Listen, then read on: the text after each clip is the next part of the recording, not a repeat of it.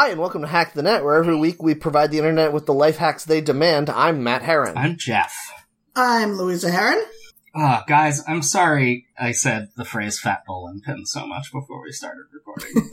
it's weird that you were saying it when you were describing your genitals. That was the oh thing my that really god. bothered me.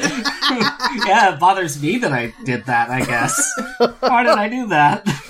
I don't know. The thing is, the bowling pins we have that when we think of it, they're like in the emoji for a bowling pin. That's that is the fat bowling pin, right? Because if you play the other way, nine pin or whatever it's called, it- Candlestick yeah, they're just they're just shaped cylinders. like a candle. yeah, Yeah. Well, the, I mean, if you play, what is it, duck, duck pin?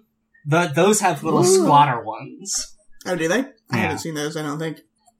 Is that related in some way to when you have inflated bumpers in the uh in the the gutters so you can't fail? no.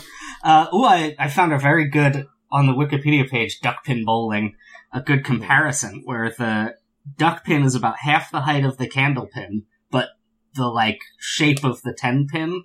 Hmm. So they're like a, they're like a little Laurel and Hardy or Abbott and Costello, the ten pin and the duck pin. Hmm. Is, right. Laurel, is one of them skinny and Laurel and Hardy? Probably, right? Yeah, I think so. That sounds right. I know Abbott and Costello, one of them skinny and one of them's fat. Yeah, that's the main one. They're- I don't really know. Was Laurel and Hardy the ones who did Who's on First? No, that was Uh, Abbott I and couldn't Costello. tell you. Was it? Yeah.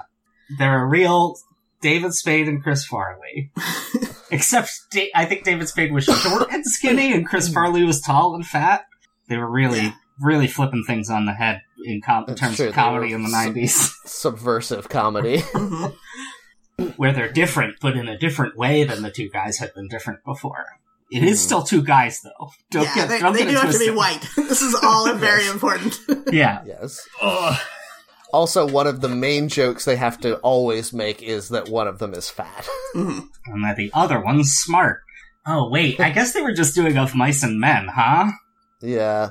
Also, I remember that the movies did try to sell me on the idea that the David Spade character was the smart one. Yeah. But I never really bought it. yeah, same. And we all remember him most from the movie Joe Dirt, where he plays a stupid bumpkin. Yeah, I remember Yeah. that, and then I remember that nowadays he has like no sense of humor about the fact that he was in terrible movies. I guess Yeah, like that true. whole crew, him and Adam Mhm. Sandler and Kevin James, like they're all they will they'll make a million fart jokes and lick ice cream off the floor in a movie, and then if you're like, "Ha, you made a terrible movie," they're like, "How dare you? How dare Yeah. you, sir? He I'm an made- artist." He made Joe Dirt 2 seven years ago. he doesn't have a, like, that's, I think he was already in the Grown Ups movies. Like, he didn't need the God. paycheck. I guess Yeah. he thought he did. I do think it's very funny that that crew constantly makes um, movies that are about class struggles, and they need to have like a rich and or intelligent person in their movie, Mhm. and their conception of a rich or intelligent person is always like a very stupid person. like the the actors they get to play the rich people are like a a Rodney Dangerfield movie conception of a rich or smart person, whereas real rich people are total shitbag assholes like Adam Sandler Yeah, and his that's friends. the thing. I think they make comedies, which is what happens when you have no ability to laugh at yourself, which is where the best comedy comes from. yes. And they it must project it outwards. Even when they're doing like, oh, I'm a crazy guy saying crazy things in a store and everyone's looking at me. Like, it's like aggressive. It's not you're supposed to laugh at me. It's like I'm making you uncomfortable. yeah. Ugh, I hate it. And like I've never seen the grown-ups movies, but as I understand it, even those ones are kind of about like, ah, yeah, we finally made it and we stuck it to the richos. yeah. but like all the characters, even the ones that the joke is that they are they didn't they weren't as successful as the others, they do still have to live in mansions though. like Yeah. we can't envision how we would write a character that doesn't live in a mansion and have a pool and I, like I don't know if I have could. infinite money. I don't know if I could blame them for that. That's all movie characters. Um, I don't know that I agree. Like, not all movie character, all movie characters are richer than normal people. Yes, but all of the movie characters in Adam Sandler movies are richer than rich people. Yeah. anyway, rich people are uh, stupid and mean, so Cancer on society. so it makes sense. I've, it's good, I guess. So the bad guy in? Grown Ups is like, I don't know, a millionaire that slips in poop. I've never seen those movies. Unless the guy you're talking about is Adam Sandler, I'm not interested. Hmm.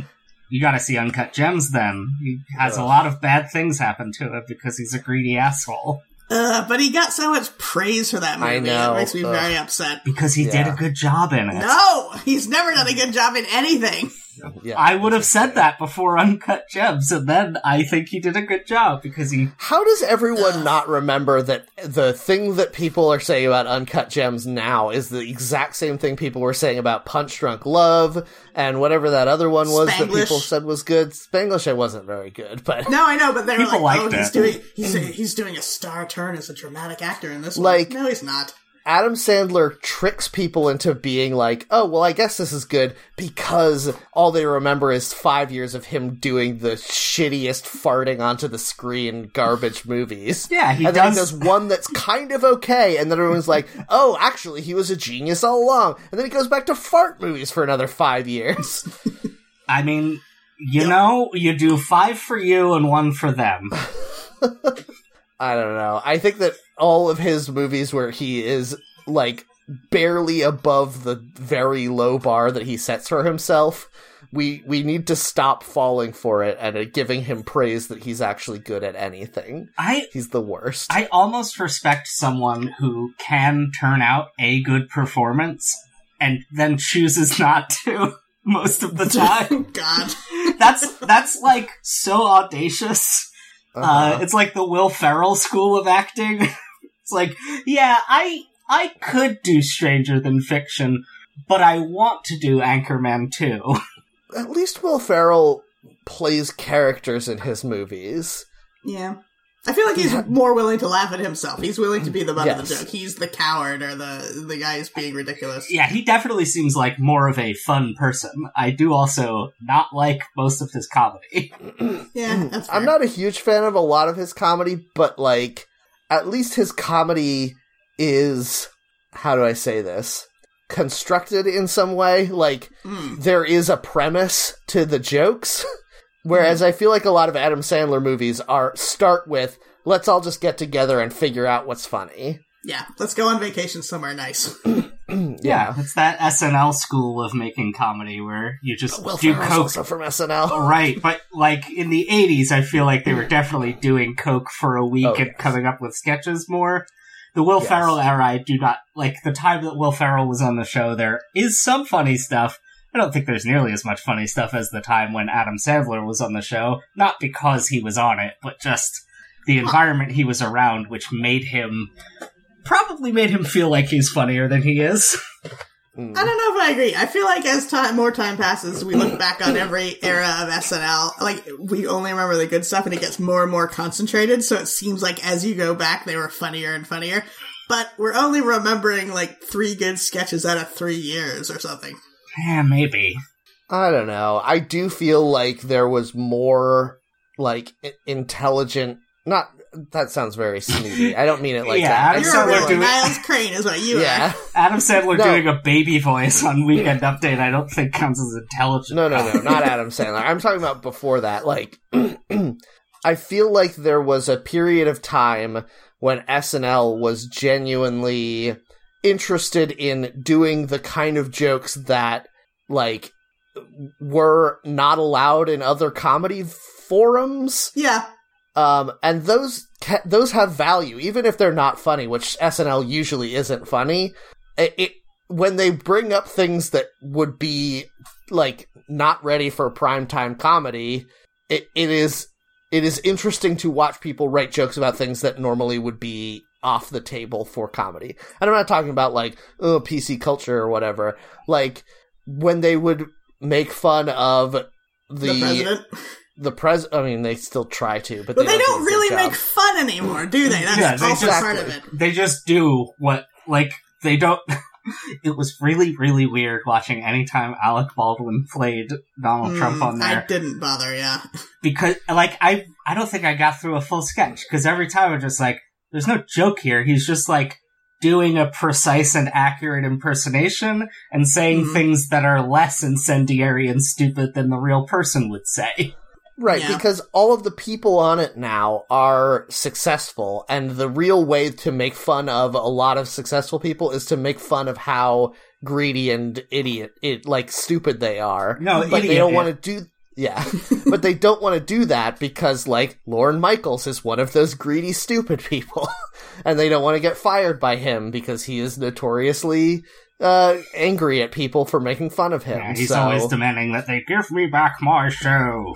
Yep, he's always demanding uh, that they bring him pictures of Spider-Man. Oh my god, he's 77. That dude's gonna die. Then what's gonna happen? Is this a threat, Jeff? Place of birth disputed. That's awesome. Here's the two options. Either Toronto, Ontario, Canada, Mhm. or British Mandate of Palestine. That's not even close. Hmm. It's not like, well, he might have been born in Montreal or Toronto. We don't know. It's like he might have been born in North America or the border of Africa. Like, what are you saying? I mean, it's definitely Palestine, right? I feel like that's the kind of thing that a person like Lorne Michaels would pay a lot of money to cover up. It's That just he's actually from Palestine. multiple sources say he was born in mm. Toronto, while others state he was born on a kibbutz in the British man- Mandate of Palestine. I mean, like two years before it became the the current nation of Israel, but tomato tomato, I guess. I don't know. Yeah. Anyway, funny or yeah. interesting. Matt, what did you do this week? um, I'll be quick because I don't really have a good one, but uh, this is more of a recommendation on my wife's behalf, and I've listened to a couple episodes and it's pretty good. Uh, it is the spooky season, or we're we're st- starting to get into the spooky season, Yep. and my wife has been listening to. Actually, this ties into our discussion of SNL. Uh, has been listening to a new podcast she discovered. Not new; it's several years old, but she just discovered it. Uh, called "Scary Stories to Tell on the Pod." Hmm. Okay. Uh, Oh, and it is hosted by uh, a couple of comedians. One, the the the female comedian is a, a current SNL cast member. I don't know anything about SNL, but that is where she is known from. okay. Yeah, I don't know the current cast at all. Um, but what's interesting is it's all based on the books "Scary Stories to Tell in the Dark," Mhm. uh, and when if you remember reading those books when you were younger, you will recall that the books, the the stories, all like all of the books start with a recommendation that you don't read the books quietly to yourself, but rather that you read them out loud to people in the dark. Uh, and they often contain like stage directions and stuff. And so, if you, like me, were a young kid who was not popular with other young kids, that was not your experience of these books. Um, so, every episode they start by, well, kind of. Obviously, they start by introducing themselves and talking about themselves like every podcast does. But the the meat of the episode starts with them reading the story aloud, and then they talk about it. And just hearing people read the stories aloud is a very different experience than reading them in the book. It's very interesting that that, that happens. Yeah. I don't Never think really I, considered. I didn't remember these well enough to remember that there was a conceit that you should read them out loud. Yeah, me Yeah. either. Like, there's a lot of them that's like, and at this line, jump on your friend and yell, I'm going to gnash your bones, or whatever. That's fun. yeah, Uh, so, So are they scary when you hear them on a podcast? they often are scarier than they were when you read them. Okay. I mean, the downside is that they don't have the illustrations, but they do talk about the illustrations a lot. Hmm, just a real as good. fucked up guy in watercolor, a bunch of gray Imagine- dots and Imagine- red. Imagine like a cloudy lady. background and a bunch of weird tentacles for no reason coming off of the thing. The thing is, with that art, you can say the same description for every single piece of it. It's like That's a true. fucked up guy. There's gray dots. yeah. We watched a documentary about those books a little while ago, and they had a discussion of Stephen Gammell, the guy who did all of those illustrations. and, And- his prison sentence. well, no, but uh, a woman who was like his assistant for many years talked about he chose to do illustrations on books uh, based on like he would get the manuscript and he would decide which one inspired his art, which is you know good, laudable. But one of the things he always had in his contract was that he would never accept feedback from the author. like he, That's Amazing. amazing. he would get the manuscript and then he the the stories he read would inspire him to draw whatever the thing is. He also illustrated some like Revolutionary War um like uh nonfiction books and stuff like that which Truly captured the horror of the war. I mean, they're not not horrible Yeah, the pictures the, that the he thing did for is those. about him, he is a very talented artist, but someone told me a while ago, um, he has amazing range. We all know these pictures, but if you look at some of his other art, it's totally different. And I looked it up. No, it's not. It's all Yeah. exactly the same. It's all these people. Even when he's drawing like happy clowns in the circus for a different oh children's god, book, that sounds horrible. they are extremely creepy and fucked up. Yeah. yep, it's true. Um, which like is a gift in its own way. it's it's your talent telling you what you should be doing. yeah, exactly. Um, but anyway, I do love the idea that like one of the illustrations that always bothered me so much when I was a kid reading these books uh, is one of the most famous stories in those books is Harold the Scarecrow. yeah. You guys remember Yeah, this? I read that recently and it did not hold up for me, but go He's, on. he's in the motion picture as well. It's Huh. true. Uh, I don't feel any particular way about Harold, but I do think I, I do remember when I was a kid being very annoyed by the fact that the illustration that goes with that story, Harold is hanging off of a pole like a scarecrow would do, and he's got his like upper body and torso is just sort of dangling there because he's an an inanimate object, but his legs are like perfectly T posed out, like his legs are are perfectly horizontal in either direction, and why the fuck would anyone build a scarecrow in Yeah. that shape? that doesn't make any fucking sense at all. And I imagine Stephen Gammell drawing this scarecrow and then sending it back to Al- Alvin Schwartz and being like, "Here's my picture of your scarecrow," and Alvin being like, "Have you ever seen a fucking scarecrow? this No isn't notes. at all." And then Stephen record, Gammell yeah. being like, "I I did not read your letter back. I tore it up and threw it in the fire." Although I'm looking at Harold now, it is probably much creepier than it would have been if the legs had been normal. Yeah, I mean, I think that's part of why Stephen Gammell's art is so disturbing. In addition to all the weird tentacles and and like fetus shaped beings, um, the fact that often in the illustrations the they they you have an expectation of what you think a scarecrow would look like, and then it's not that, and you're like, I'm a kid. I don't know if I'm wrong or this is wrong. I think maybe if he read the story ahead of time, I think you said he'd like to do. Uh, Yes. The fact that that scarecrow walks around being such a big part of the story, maybe he was like, I gotta make the legs super prominent. Gotta The legs highlight the his most big, powerful thing. legs. It's true, but the, again, if his legs stick out like that, he couldn't walk around Ooh, because they are perfectly horizontal. it's all the more shocking than when he true. does get up and walk around. It's so fucking annoying. Uh, Uh, that kind of shit bothered me so much when I was a kid. It's really weird. There's too many podcasts that, draw, I will say, draw inspiration from scary stories to tell in the dark. Mm. There's another one that is sort of like just anthology audio readings of scary stories called Scary Stories Told in the Dark. Mm, Mhm. Cheating. Uh, and then there's a spin off of that that is Chilling Tales for Dark Nights, an anthology, a horror anthology, and Scary Stories podcast. Like, there's enough that when you mentioned scary stories to tell on the pod, I was like, I don't, that feels ungoogleably similar to these other ones. Here's how I always judge stuff like this because that's true of a lot of podcast premises where there are 50 different podcasts that are all barely different from one another. Mhm. The way you can tell which one is worth listening to is to find which one Paul F. Tompkins guest guested on for an episode, and that's the one. Mm. Yeah. And this is that one. Yeah, he's your constant. You can check any podcast and see how good it is with his episode. Exactly. Paul F. Tompkins was the first guest on Scary Stories to Tell in the Pod, and he is fantastic. He reads the story of the haunt, uh, the the very famous drawing of the girl with the decayed face, and her bones Don't are in the remember that. basement, and a preacher comes and she tells him to take her finger bone and put it in the collection plate at church, Where and then it sticks Oh, to the that's hand of her murderer. Whoa. it's pretty good. Uh, anyway, that is not applicable if Paul F. Tompkins is playing a character on the podcast. If he's Oh, playing that's a character, then that podcast is bad. yes. If he, if there is any improvisation involved, I am not interested. yes.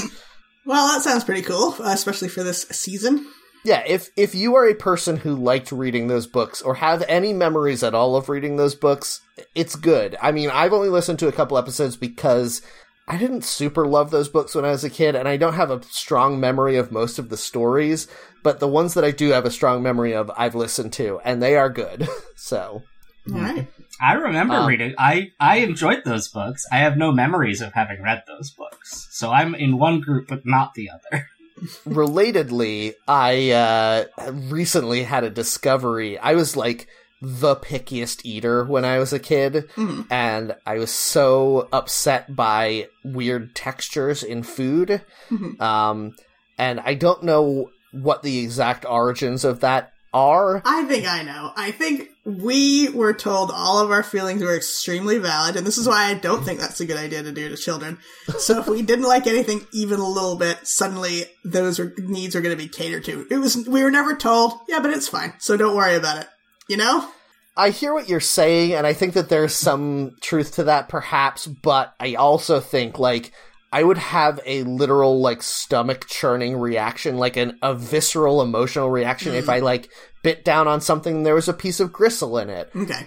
And I don't, and, like, I don't know why exactly that started. I don't know if this is the origin, but I do know when we were recently looking through these books, there's a story about a man who uh, is like a, a butcher and he kills his wife and puts her body into sausage and it becomes the most popular sausage. So he starts killing other people in town uh, and making their A bodies into Sweeney sausage. Todd. Okay. Yes. Um, it's like an old Appalachian folk tale or whatever. Um, but there's a picture in the book of a severed arm with a fork in its hand eating itself. Whoa. and Sounds like a sick tattoo.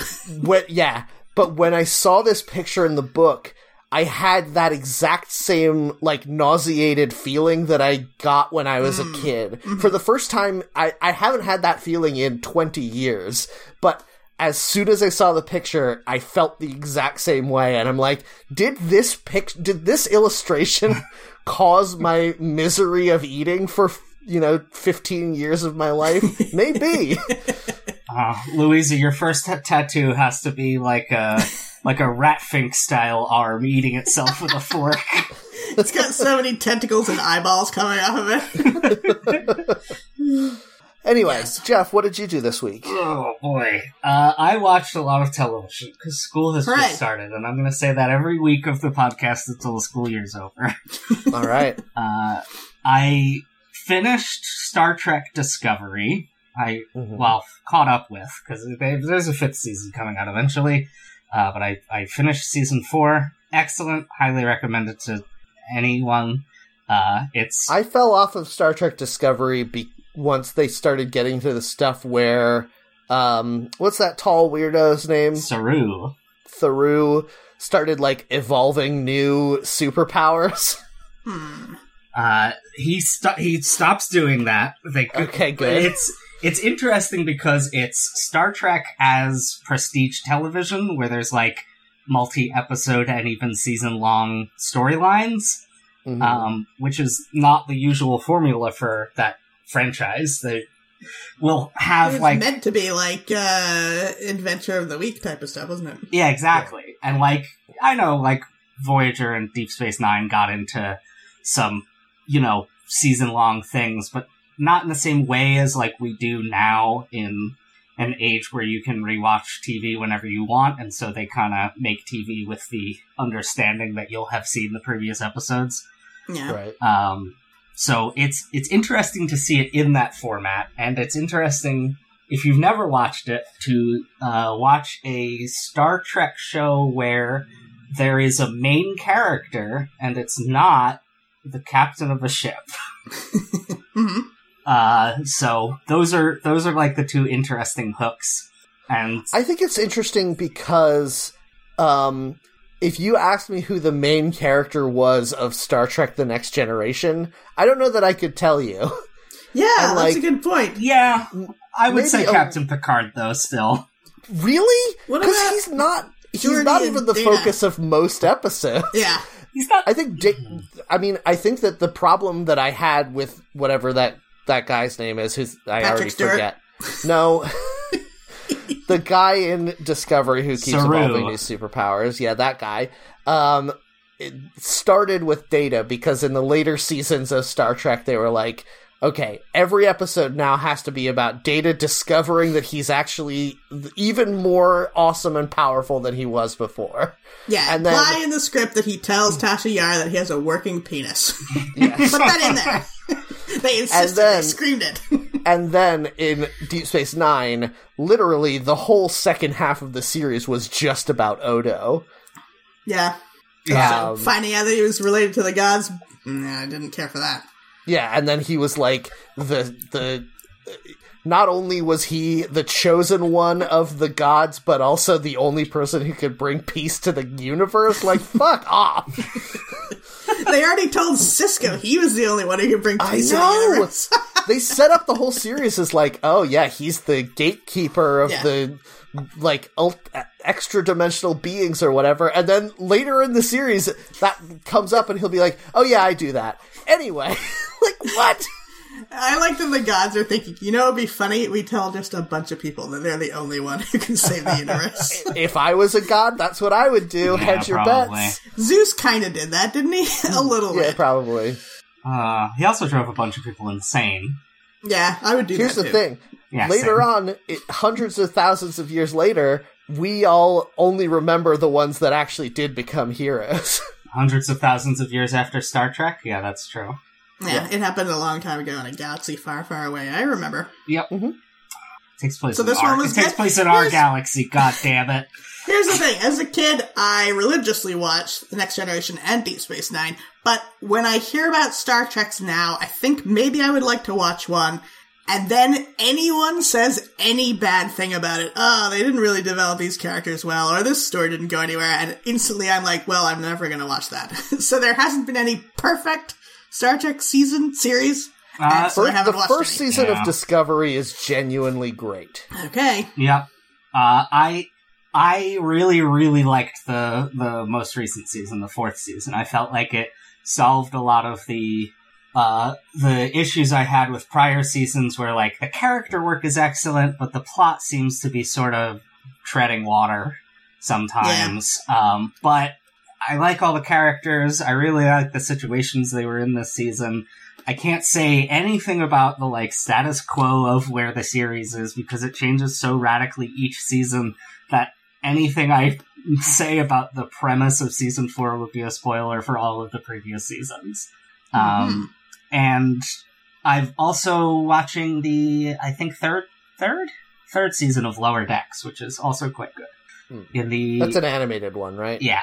In the uh, second or third episode, they go to a theme park uh, that is based on Zefram Cochrane uh, and first, like, making first contact and having a warp drive. Is it like the whalers on the moon from Futurama? yeah, it's kind of like there's like Zefram Cochrane animatronics and hollows around, like guiding people where they're supposed to go. He says some of his fun catchphrases. It's a pretty good, pretty good gag. I think it's very those. funny that oftentimes in depictions of the future, they have like future theme parks are often focused around single historical events that we know from that universe, like this. Uh, even though in the real world, whenever anyone has tried to make a theme park around history, it's always failed miserably because no one gives a shit. What about Colonial Williamsburg? Oh yeah, the that theme park with rides. what are you talking about? Yeah, That's a Busch- living history museum. Bush. Gardens is near there. That's the one that's near there, right? Yeah, And I don't like know. their only theme is beer, so they've really taken the pressure off the history on that one. like when Walt Disney made was it Oh, he was a real World? sicko for American history. Yeah, he he tried like six times to make parks that were just about American history, and they all failed terribly because no one gave a shit. Yeah, I love that the American Adventure and associated things are because he was so delighted with World's Fair stuff about American history, and he's like, we have to have this in the theme park Nobody else really cares about that. He was the only one who It's did. true, and that's the least interesting part of every theme park that he's ever made. Oh, I love those animatronics. You're like, though. I got to Mm. get through Main Street USA so that I can get to that part where those hillbilly bears yell at me. I love uh, Alexander Graham Bell robot and Andrew Carnegie robot yelling at each other about how the Scottish were the ones really building America. Yes, that doesn't mean anything. Nobody Yeah, says that or thinks it's true though. Oh, delightful. Ugh. I was very mad earlier this week that there was a final Jeopardy question about which university had Scotty dogs as their mascot when they were founded and were called the the Scotsman or whatever, Mm-hmm. and I couldn't figure it out. And then they were like Carnegie Mellon because of Andrew Carnegie, and I was like, Yes! "Fuck! I'm so angry." uh, no one on the show got it either, and like That's a very I- good question. It makes sense, but you didn't get there. I know. I wanted to figure it out and I was trying so hard. I'm like, okay, Scottish communities in America in the like 1800s, where were the Scottish immigrants settling? But no, you got to think about where were Scottish rich people making an impact because that's how universities get founded, God damn it. yeah, it's true. anyway, Star Anyway. Star Trek is good. When they go on when they go on the Phoenix ride, it does play Magic Carpet Ride by Steppenwolf. No! Very good. Uh, the the end. Uh, who still has to talk about their thing? Is it Louisa? Yes. There we go. Uh, this week I started playing a new game called Ooblets. This is a this is actually a new game. Sorry, what? I was making a joke because I said ooh and then you said ooblets, so I said blets. Oh. uh, do you know what bletting is? Have you ever heard this term?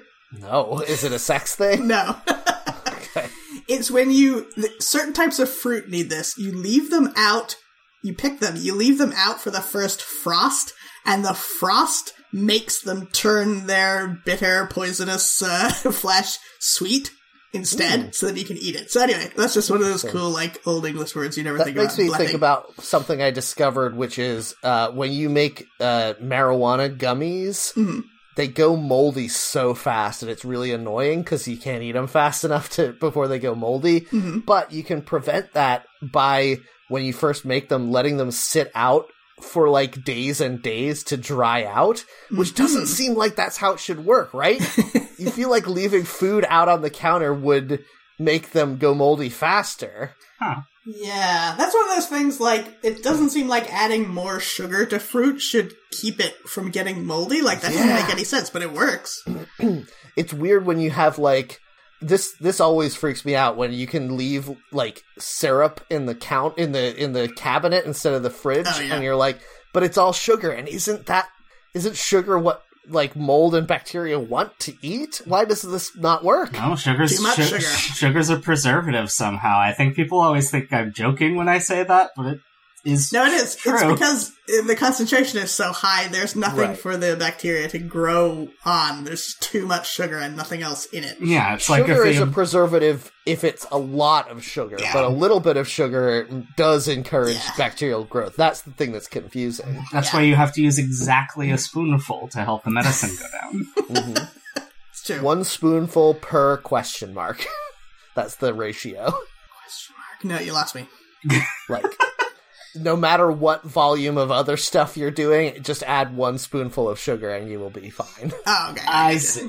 it. well, what if you need the medicine to go up? Mm. Really Well, makes you think. you have to give it a talking parrot umbrella, I think. Whoa. Is that the rules of this game, of this uh, movie? Oh, the Mary that's Poppins game. the Mary Oh, Poppins oh my MMO. god, I would play it. Guys, yes. stop the podcast. We need to write a Mary Poppins video game. Will you join the Chimney Sweeps Guild? No, we need to hire Tim Schafer and all of his old LucasArts uh, colleagues to make a Mary Poppins video game. Yeah, Oh, uh, that'd this so is a very branching paths conversation because I do like the idea of like a LucasArts style point and click game, but Louisa proposing a Mary Poppins MMORPG Yeah, is yes. incredible. Classes include housekeeper, chimney sweep, suffragette, and banker. No, every character is Mary Poppins. It's into the Poppins verse. I mean, now you're just talking about the Star Wars uh, MMORPG. Oh, I could be I could be a Jedi or I could be a merchant. I think you could play. I think you could hmm. mainly just play Crumbless the loser, unless you got really lucky in that one. In the original The first- one, not the, The, current yeah, one. the original one you had to play for like 600 hours to unlock the Jedi class, but in the in the like what is it, the Old, The Old Republic, yeah. You could just click on I want to be a Sith from the beginning. Nice. And everyone did. Literally no one played any other class. I was gonna make a joke that if they're all Mary Poppinses in this game, you'd have different skins, but there'd only be three. There would just be her, her in her Jolly Holiday outfit, and then her mhm. covered in soot, and that's it. Mhm. so there'd be hundreds of thousands of Mary and Poppins. weirdly her dressed as the the nun from Sound of Music. but there's only three costumes you can be, so. Mm-hmm. Uh, speaking of games, this path did branch, but it's circling back around. I played Ooblets, which is mm. a very good game. It's actually new. It's not just new to me, which is mm. unusual. It's actually a new game. It's on Switch, PC, and ooh, there's one other Xbox. Mm-hmm. This PC and Xbox are basically the same thing yeah, nowadays. that's fair. I don't care about either one, so I have it on Switch. But this is an indie game, so it's uh, slightly unpolished, which I don't love. People say a lot of times, well, good gameplay is more important than it being polished. I don't know if I agree. I think I like a game to be polished more than I care about it being a good game. Yeah, I find that games often, if they are made by a small studio, overlook like the small quality of life stuff that makes Yeah. you forget you're playing a game. Yeah, And that's the most important stuff a lot of the time, especially in a game that is not action oriented. hmm Um, if you're not like doing a lot of twitchy clicking and stuff like that, then just the quality of life of like menus being easy to navigate gets so much more important.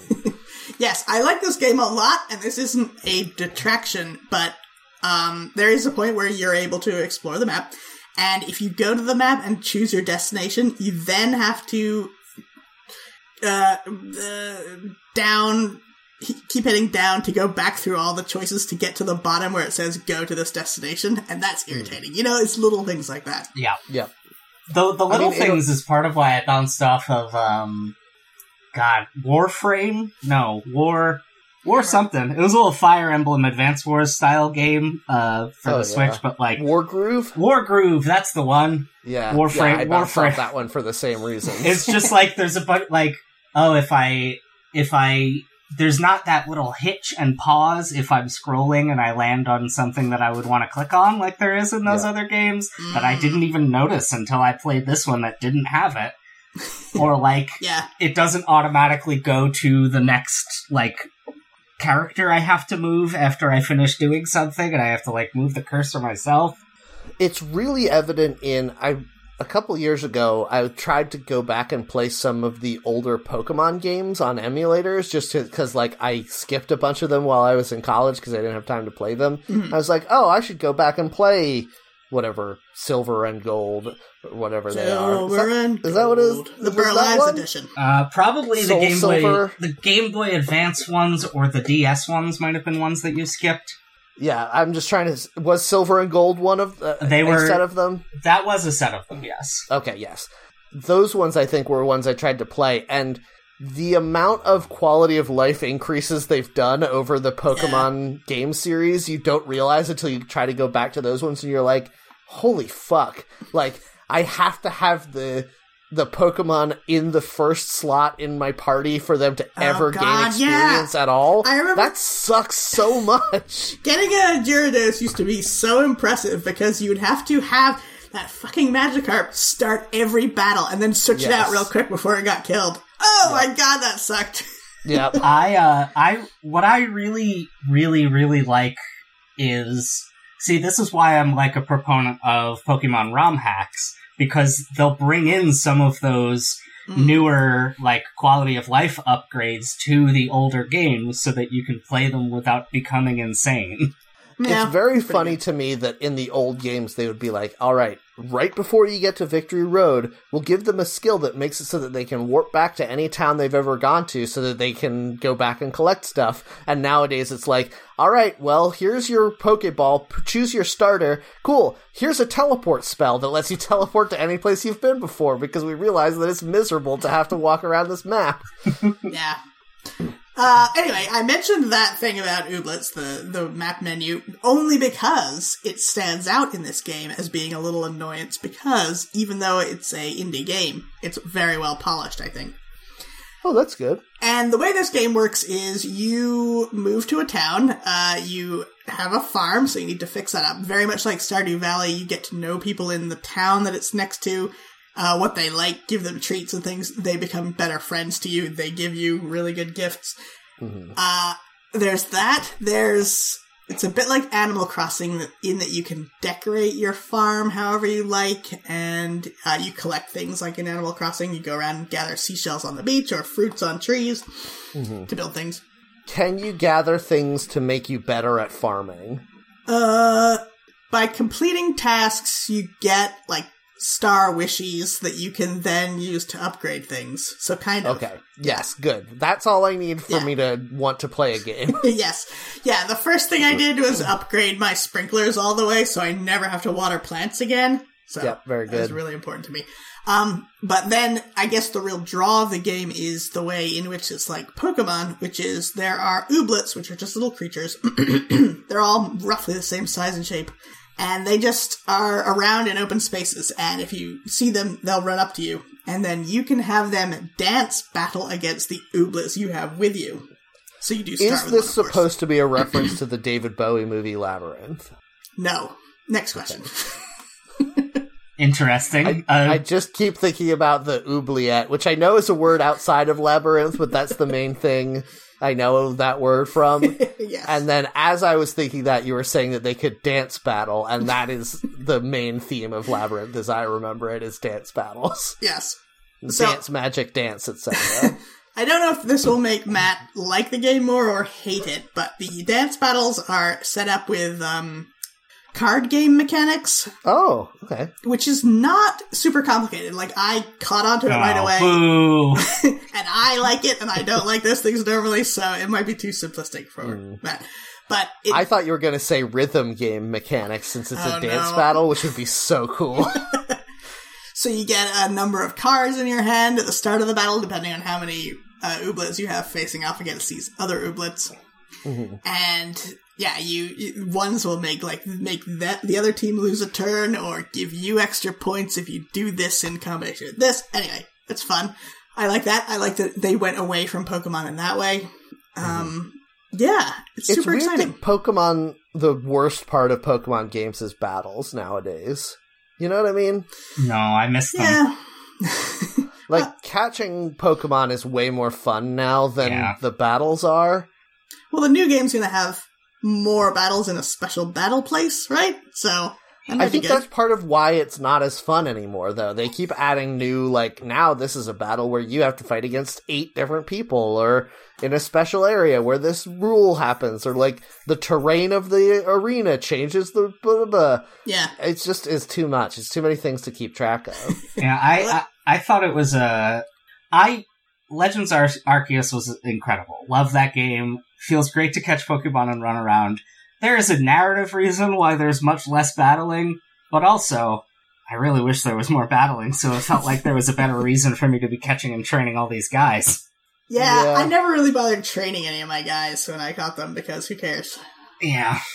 Yeah, although you got to get them to learn all those abilities so that you can like finish their page in the Pokedex or whatever. This Yeah, I is didn't why I didn't finish that game because I spent a thousand hours trying to get my uh, Fire Weasel to learn Fire Attack number four to f- to have him use it a hundred times. This is God, what a shitty mechanic that was. this was my that was the first Pokemon game that I completed the Pokédex in. I Oh, nice. caught all the guys and got the like ten rank uh, points on each Pokédex page. I didn't get Did you- I didn't perfect anyone's Pokédex page. I don't think. Uh, Maybe I perfected unknown? all of Yeah, them. got That was what I was working on. oh yeah, no, Man, you're crazy. yeah, I know. a poor This choice. is the- my Yeah, problem. you. I don't think you get anything for it beyond the the ten points. yeah, Well- so maybe Ooblets is your thing then, Matt, because the thing of, that you can do to complete a page for these little guys, there's only 45 types of Ooblets. Uh, common ones, you see those around all the time. Every single day, you get a little report on which Ooblets are around today. yeah. and you'll see the same ones. Then, mm, once in a while, like once maybe every five times, there will be an uncommon variant, which is going to be different colored. Shiny Ooblets. They are, there's common, there's uncommon, and then, very rarely, like once out of 20 in-game days, you might find one that's gleamy. And they are completely different colors, and they're surrounded by colored sparkles at all times, and I Oh. love them so much! So, That's as soon as you see there's one of those, you're like, I have to get that one today, absolutely. So that's exciting. And then the page is done. If you have all three kinds, that ooblet is completely uh, filled out in your grumboire. My what? Grumboire? Okay. Is that a rock band? Yeah, they they have Big Chungus in them. they dress up in a big Chungus costume and spit Yeah. blood at you. Uh, so I recommend it to both of you guys and other people who like Stardew Valley especially, and Pokemon. As soon as it comes out on Steam Deck, I will play it because Steam Deck is better than uh, Switch in every measurable way. Okay. I have my little portable PC and I like it. I do find myself wanting to buy things on Switch if there's no other difference because the Switch has a better battery life and weighs less. Mm, Yeah, that makes sense. Anyway, what do we do on this here show? Good question. Well, on this show, we uh, go to the WikiHow suggested articles page, and we enter a random word to see a list of articles people have requested related to that word, and then we provide people ad- advice on how it how to do those things. And today, our random word was guide. Hmm, after we teach them how to hate, we teach them how to guide. What? What? Last week was last week was how to hate. Oh yes, okay. okay. I thought I did think that that was a quote from something. Nope. I was sure it was Star Wars hmm about making kids into evil Jedi's or whatever. Yeah, it's what the Mandalorian yells to Baby Yoda before he gets crushed by a trash compactor or something, probably. Yeah, he gets run over by a garbage truck. It's really sad. Mhm. They have to Well- have Baby Yoda put down. I mean, that's what happened to his dad, Baby Yoda? Boba Yoda? Fett. Baby- Oh, Boba Fett. Is that Baby Yoda's dad or the Mandalorian's dad? Both, they're brothers. Whoa, that's cool. so ironic. Spoilers. That's the twist no one expected. Oh, stupid. Uh, so how do you, what, get, Matt, you'll probably know this. A guide for level, leveling blacksmithing? Mm. Is that from a game? What do they mean? Uh, they probably mean a game, but they didn't specify Yeah. which Yeah, game. so we're gonna have to- blacksmithing is maybe a skill in every game that's ever been made. And in real life. yes. Uh, buy a spirit level, and then if you make an iron table, put it on top and see if it's level. And then here's a here's a a life hack that I've learned, and this is something that they won't tell you in blacksmithing school. Mm-hmm. But shave your arms. Aha, Let Hmm. me explain. No, no explanation needed. when I took blacksmithing classes, I really enjoyed it. Uh, it hurt my hands very badly, but more importantly, the smell of burning hair off of my arms was really unpleasant and really slowed me down. I feel like if you can shave all the hair off your arms before you start, I feel like you could get b- good at blacksmithing much faster. What if you just do the training session with unshaved arms, and then all the next ones you don't have to worry about it because it's all burned off? Mm, well, yeah. What about that? What about that, Matt? I don't know. I guess it depends on how fast your arm hair regrows. What if you Johnny Tremain yourself? Could you become one with the spirit of blacksmithing through that? Is that like trepanning yourself? No. Yeah, Johnny Trepanning yourself. I don't know. Johnny Tremain was a story, a fictional story. A lot of kids read it in school about a kid during the American Revolution. Johnny Tremain, who worked as an apprentice silversmith. I think he might have worked for Paul Revere because it put was his dog down. It was very much like, wow, was- a kid gets to relate to these historical figures. Aren't they coming he was a real? American girl. Yeah, pretty much. That's what it was. Yes. But what he does is he burns his hand so badly that the skin sticks together, and then like he can't Gross. use his hand. Yeah, he's like, ah, my life is over. But then by the end, he realizes that he could have the uh, operation, which he's been afraid of, an operation to make his hand useful again. So.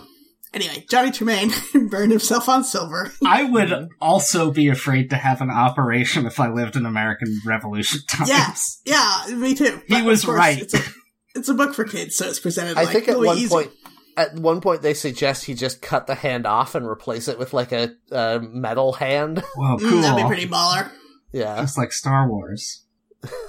No, Everything's not a just like robot Star hand. Wars. Mm, It could be a robot hand. What if it was clockwork and you had to wind it up? Ooh, the Mm. clockwork robot hand. It can only do one thing, and it's giving Yeah. the finger. yeah. It's, it can only do one thing, and it's telling time. Oh, what time is it? Mm, better look down at my wrist. Not my watch. My wrist will tell me the time. How to find a local Mexican restaurant on AOL City Guide. Whoa! How to find AOL City Guide. Why? Why is Yeah. why do you need to do it on this bad website? I mean, I've never been to AOL City How Guide, do you but know it's, it's, a bad? Maybe it's the best one. It's definitely not. This is like going into Ask Jeeves to type in google.com so you can go Yeah. there and do a search. You'd be What a surprised. Weird- I've literally never heard of AOL City Guide before right now. Yeah. I guess that's their trusted source for local stuff. Yeah. Yeah, I don't know why, but it, Does it it, must I be. wonder if it still exists. It's impossible to know. Yep, no one will ever be able to say. Anyway, try to look for anything with the search term Mexican restaurant, and all the first search results will be like local Mexican restaurants. Spend your money here. Mhm. Yeah. Or just drive around your town with the windows down and like drive past places until you see one where people are drinking margaritas out on the porch. That's probably the best Mexican restaurant in town. Uh, I I got Holes in the wall are always the best Yeah. restaurants, and they look terrible. Yep. I got pretty good advice on Twitter. I think I posted it in our Discord. Yeah, Uh, I actually saw that before you posted it and I was like, I'm gonna start Yeah. doing this. Go on. Uh, YouTuber Freddie Wong of RocketJump posted if you are looking for Chinese food in your local metropolitan area, go on Yelp and find one that is exactly 3.5 stars. Then double check the reviews and make sure there's white people complaining about bad service. And that's how you know how to find like where the food will taste the best. hmm Uh, Yeah. and I did that literally that day, and it was pretty good. so I don't know if this will apply also for other cuisines, but uh, Yeah. I I imagine if that if there are reviews for a restaurant that seem racist, it's probably a good restaurant. Yeah, that's how I found the local um uh mm, international Stall for market. time, stall more. no, see, here's stalling. the thing. I was gonna say Latin market, but it also has an Asian market in it, so I guess it's the international market. But if you read the reviews, they're like, "This place smells weird and people seem sketchy here." I'm like, "Oh, okay, so yeah, yeah." So this place actually is good and has cheap produce, and Mhm. people are just racist. Yeah. People who are actually of the ethnicity of the things that they're selling go here. Yes, exactly. Um, Oh wait, no, did we actually just give good advice? No, we didn't because we didn't t- point them towards AOL City Guide. Okay, yes. Yeah, Whew, good, it was good. close. So go on AOL City Guide and type in 3.5 stars, but you have to spell it out. You can't use the numbers. Yeah, that's the secret. there you go. How to use masking tape as a guide for drilling holes. I think what mm-hmm. they mean is you can use it to stop wood splintering as you drill into it, but it's not really a guide. No, I let What- I let the masking tape be my guide. what I will say is that also it can be helpful if you want to like drill some holes that are perfectly level. It, it's Yeah. hard to to keep a level um on the wall while you're drilling, but you don't want to necessarily make pencil marks on your wall. One thing you can do is put tape uh, against the side of your level to make sure it's straight, and then draw where you're going to drill holes on the tape, and then pull the tape up after you're done drilling. That's a pretty helpful way to do it. That's true. Maybe that's what they meant. Yeah. Yep. I get freaked out by those laser levels because, yeah, they're cool and they work good, but as you're trying to work around them, you're constantly blocking the laser. And it's like, Mm. nah, I don't know. I don't understand how to do this. Will a laser have- ever work better than just seeing if a bubble is in the middle? Yes. No. Oh, oh, sorry. I don't mind spirit levels. They have a cool name. I think they're both good. I, I, I have this thing with tools where I find a tool that I think is cool and I put it on my wish list even though I don't have an immediate use for it. and then Mhm. it just ends up being a, another part of my collection. Mhm. Um, but someday I might, yeah, someday I might need that.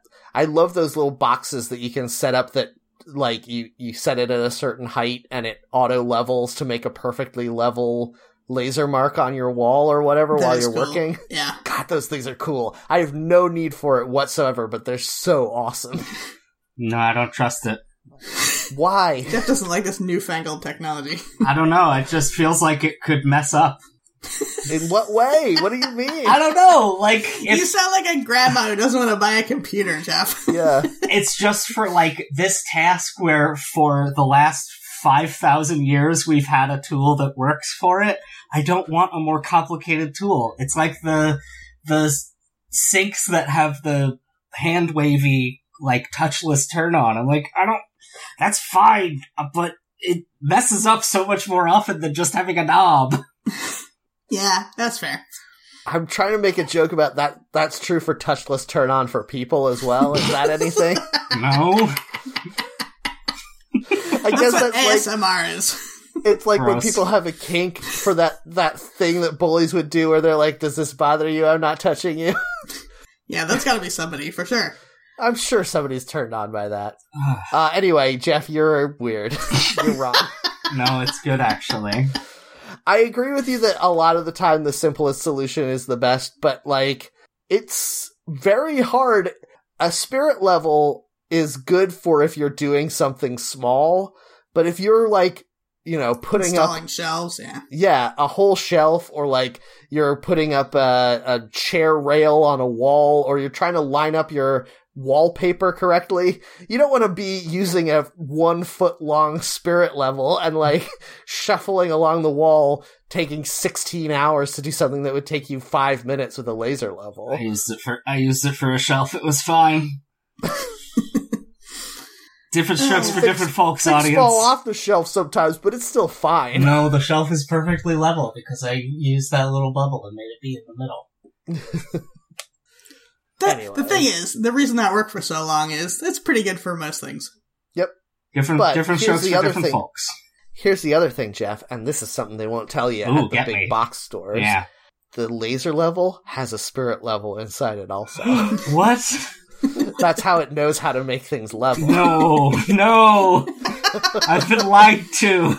You Yep. drop your coffee cup, you drop your spirit level, and all the spirit falls out.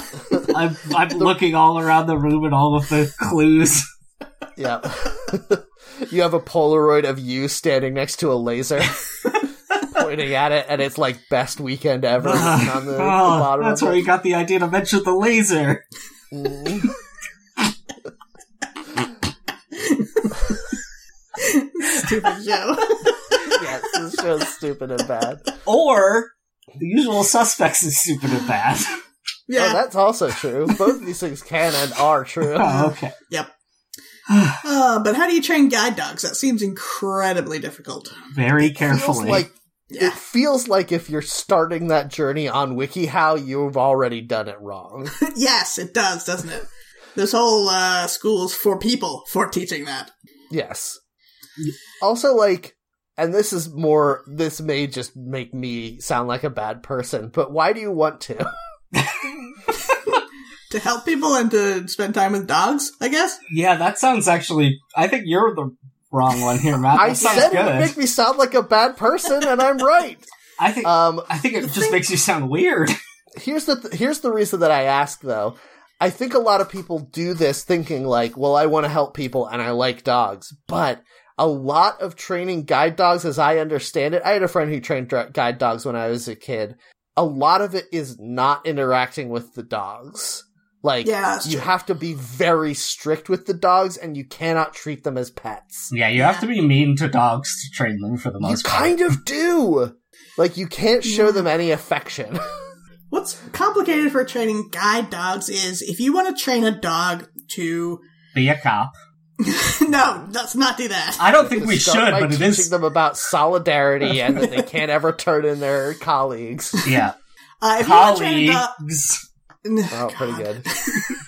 If you want to train a dog to walk on the sidewalk and sit at a uh, intersection and wait, like to aid someone who's blind, that's not too hard. What you have to be able to train a guide dog to do for it to be an effective guide dog is if you, if the dog has taken a person into, say, a subway, hmm and the person tells the dog to walk forward. The dog, and I know they train them to do this, the dog has to know that they are too close to the uh, edge of the platform. The dog needs to put their body sideways in front of the person and push the person back from the edge of the subway platform. hmm How do you train a dog to not listen to some commands sometimes? Oh man. Also, if your dog is going leading you into the subway platform and the person standing next to you has a delicious cheesesteak, Yeah. the dog has to not be interested. How do you do that? That is a- against God. Well, yeah, I would be so interested I would fall down I the subway stairs. yes. I think it's very simple, actually. You just have to live in a city that doesn't have delicious cheesesteaks. Mhm. Oh no. what a dystopian city that would be. Yeah. Exactly. That's where I live. You have su- you have you have chopped cheese. Is that not good enough? No, that's not good enough. I like that you hate everything to do with Philadelphia culture except cheese. Except cheesesteaks. you know, the pork sandwich is okay too, but the cheesesteak, it's like, I've had ones that are pretty good.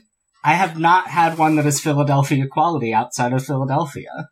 I do think it's extra funny because Jeff obviously pretends to hate Philadelphia to be cool, and yet Nope. culture is coming around and Philadelphia is the hot new city now, according to everybody. Yeah. So now it's backfiring on you, Jeff. You're the one who's not cool. It's always made me uncool because I grew up near Philadelphia where people like Philadelphia. Yeah. Remember they killed that hitchhiking robot? Yes. oh, Philadelphia, why did you do that though? no, that's the best thing they could have yeah, done. no, they're, it's like, they're a fun character to have in a news story about murdering a robot. But- Here's the thing. Philadelphia was the only city brave enough to say this is stupid. you are laughing, but you know I'm right. Uh, Yeah. Is it bravery or is it because they're all just actually the characters from It's Always Sunny in Philadelphia and they get enraged at anything different or new? it's very easy to say, oh, well, these people made this, uh, like, heart lifting hitchhiking robot in order to reaffirm everyone's faith in humanity, and then the people in Philadelphia destroyed it. so they are the worst. But the real thing is, like, that's such an artificial, saccharine way to Yep. shove, like, uh, your message down people's throats that I kind of think Philadelphia was right to do it because fuck you. Yeah. And fuck you and you're trying to force me to be a good person with your stupid, ugly robot. I'm just gonna throw it in the garbage. I like that um something like that works because no one destroys it for all this time. So the longer it goes with no one destroying it, the more the tension builds up. Like, this is amazing no one's destroyed it yet, which means that gives one person anywhere the power to have uh huge changing life changing consequences by destroying this one robot. Yep, it's, true. It's, it's, I, here's the thing. I think it's good they killed the robot. it also I'm glad has, we're all on the same it has page. very big, I bring you love, it's bringing love, don't let it get away, break its legs kind of energy to it. yes. Like, the, Yeah. the good thing they did, they did it because they're bad people. Here's what I will say, sort of dovetailing with what Louisa said. If I met a guy in a bar and he was like, hey, you remember that hitchhiking love robot? I carried it from Indiana to West Virginia. I'd be like, I don't give a shit. Stop talking to me. if a guy told me in a bar, I'm the one who fucked up that love robot, I would buy that guy a beer. You have to do it in the accent that that guy would have. Try it again. I can't do that. I don't know how to do a Philadelphia accent. Jeff can. Jeff, do it. oh boy, you're putting me on the spot. Yes, Jeff, Jeff, Jeff. I don't. I don't have like a trick into it, so I could attempt it and it would sound bad. Yep. Okay. oh, you want that to happen? That is like no, thank you. But Louise is like, yeah, do it bad. Louise has got a real Philadelphia mindset here. She's trying to fuck up your journey, Jeff. I'm destroying your brain, robot. Yeah. No, I did it. What was it last week? The week before? Yeah. Mhm. Be like, hey, guy, you remember a few years ago when there was that robot that came to town?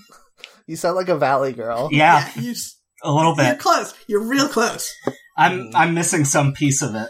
Yeah. Yep. You gotta be, you got it, as far as I can figure it out. I, I like learning about accents, but I've never been able to get my head around the Philadelphia one. I think it's, half Valley Girl and half like Boston drunk person. You know what I realized, and this is tangentially related? The Valley Girl accent is nearly identical to the Vancouver Shore accent. Oh. Okay. Hmm, If alright. you listen to, uh, I didn't hear it as much on Stop Podcasting Yourself, but uh, when I listened to Retail Nightmares, uh, Mm. the whole time I'm like, why do they, they don't sound Canadian? And then it clicked for me and I'm like, oh yeah. And like, probably that's just the gold rush, right?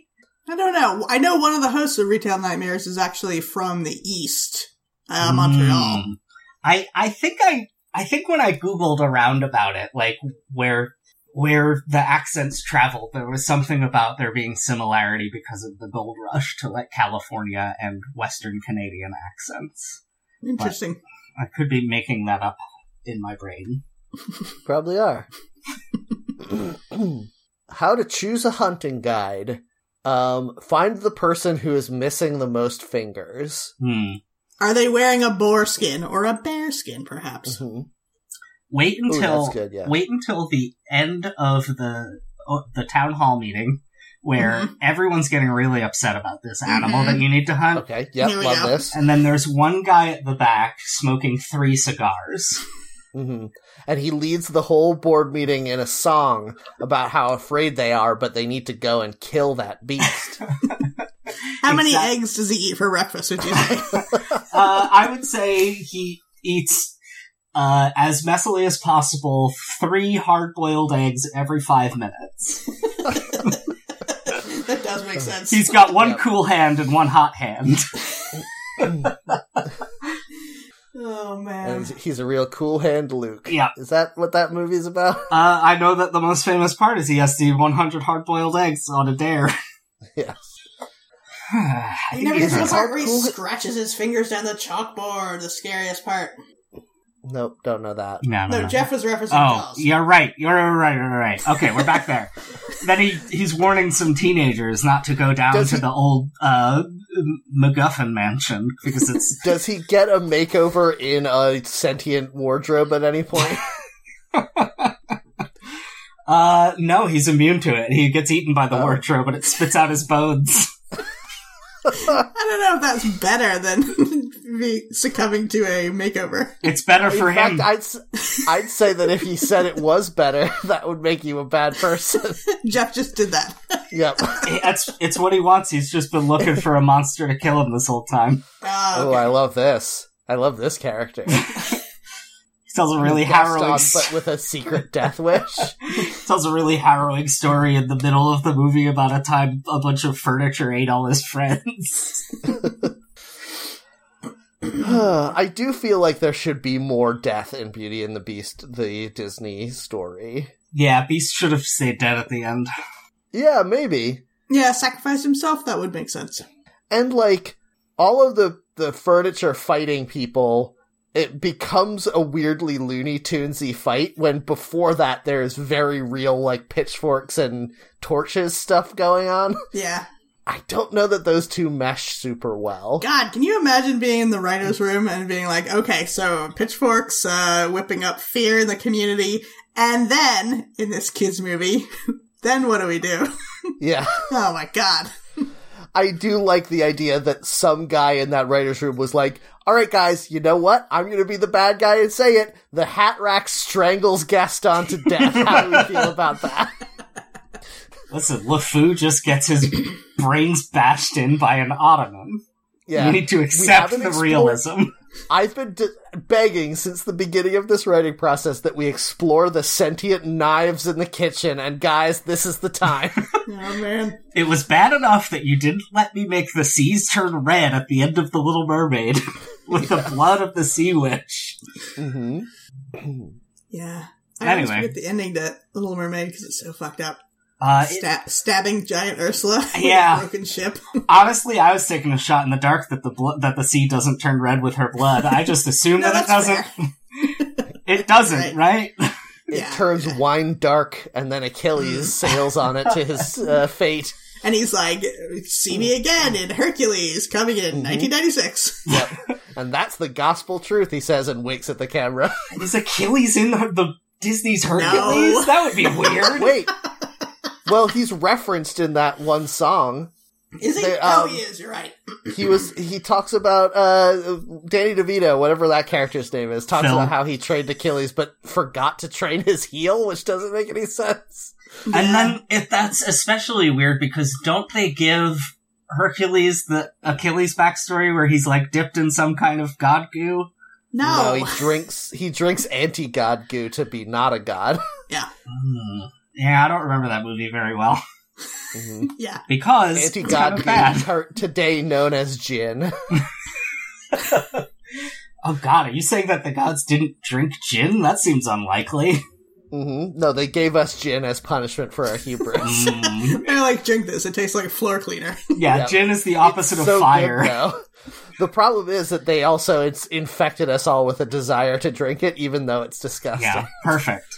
Prometheus Yeah. brought us fire to cook our meals and power our machines, and then the gods gave us gin, the exact antithesis. This is Yep. exactly what hot peppers did in real life, where they're like, we're going to be gross and you're not going to want to eat us. And then we're like, actually, we like the gross part. We do Yeah. want to eat you. Yeah, fuck me up, Pepper Daddy. But here's here's the thing, though. oh my god, Jeff! If I get you a T-shirt that says "Fuck me up, Pepper Daddy," would you wear it? Uh, no. Oh, I guess Jeff's wearing a grown T-shirt up. that says "fuck" on it is a rough ask. Yeah, I've done it before. People give you bad looks. um, What if I did "Fuck me up, Pepper Daddy," but I replaced the U with a curvy hot pepper? I don't think that's better. Yeah. Also, I think you should design a shirt and wear it, Matt. yeah. I wonder about hot peppers because, like, the way seeds get spread for plants is by animals eating them, right? Yes. So does the hot pepper hotness is that meant to keep away like pests? No, no, no, no. Oh wait, I know the answer to this. Yeah, I think I, know do the too. answer. Okay, go on. Um, birds don't have the Oh. taste buds Yeah. to experience the spiciness of capsaicin in the way that mammals do. Oh, that's so sad. so hot peppers were like, we don't want our seeds being transported on the ground like idiots. Well, I think it's more that the mammalian digestive process is slower and it can damage the seeds. Mm. So Ah. yeah, they want birds to just have those seeds go through real fast. Yeah. yep, like something through uh, something else. Yep. I loved the episode of Mythbusters where there was a, a myth of like if you rub yourself in chili pepper, then sharks won't want to bite you because they'll you'll smell spicy or whatever. Yeah. And so they put a balloon full of the like pure capsaicin, the most spicy thing you could possibly get. So spicy that Jamie dipped his pinky in it, put it on his tongue, and threw up for six hours. uh, and a shark came over and ate the whole balloon and did not react at all because that's not how fish mouths work. Yeah. I I, thought- bet that shark was real spicy if you caught it after that though. Ooh, yeah, it's Oh, probably man, it must delicious. been delicious, yeah. Mhm. Uh, they probably um it's it's so hard to remember that sharks are just big mean fish, right? Yeah. 'Cause Yeah. Sharks feel like they should be mammals, am I right?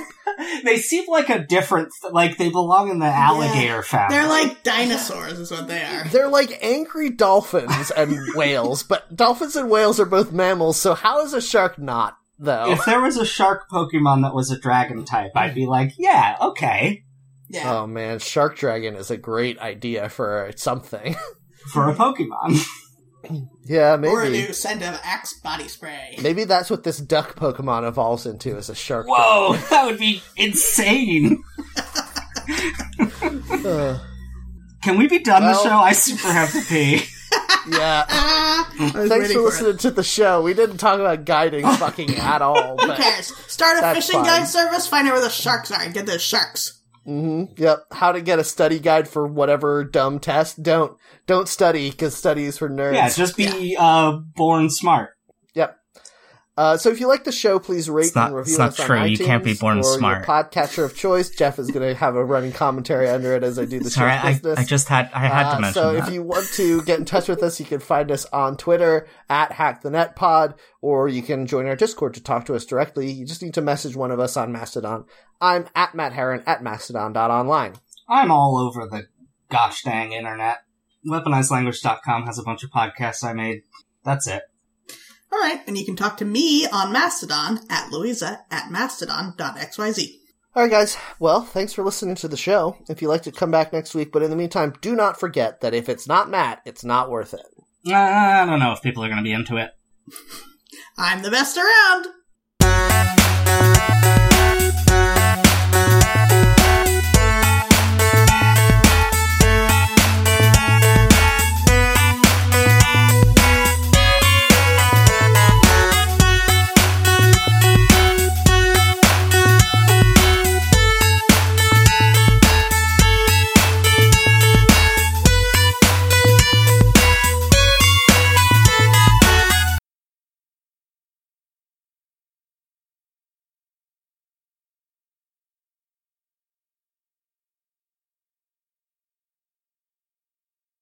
You changed yours up a little bit there, Jeff.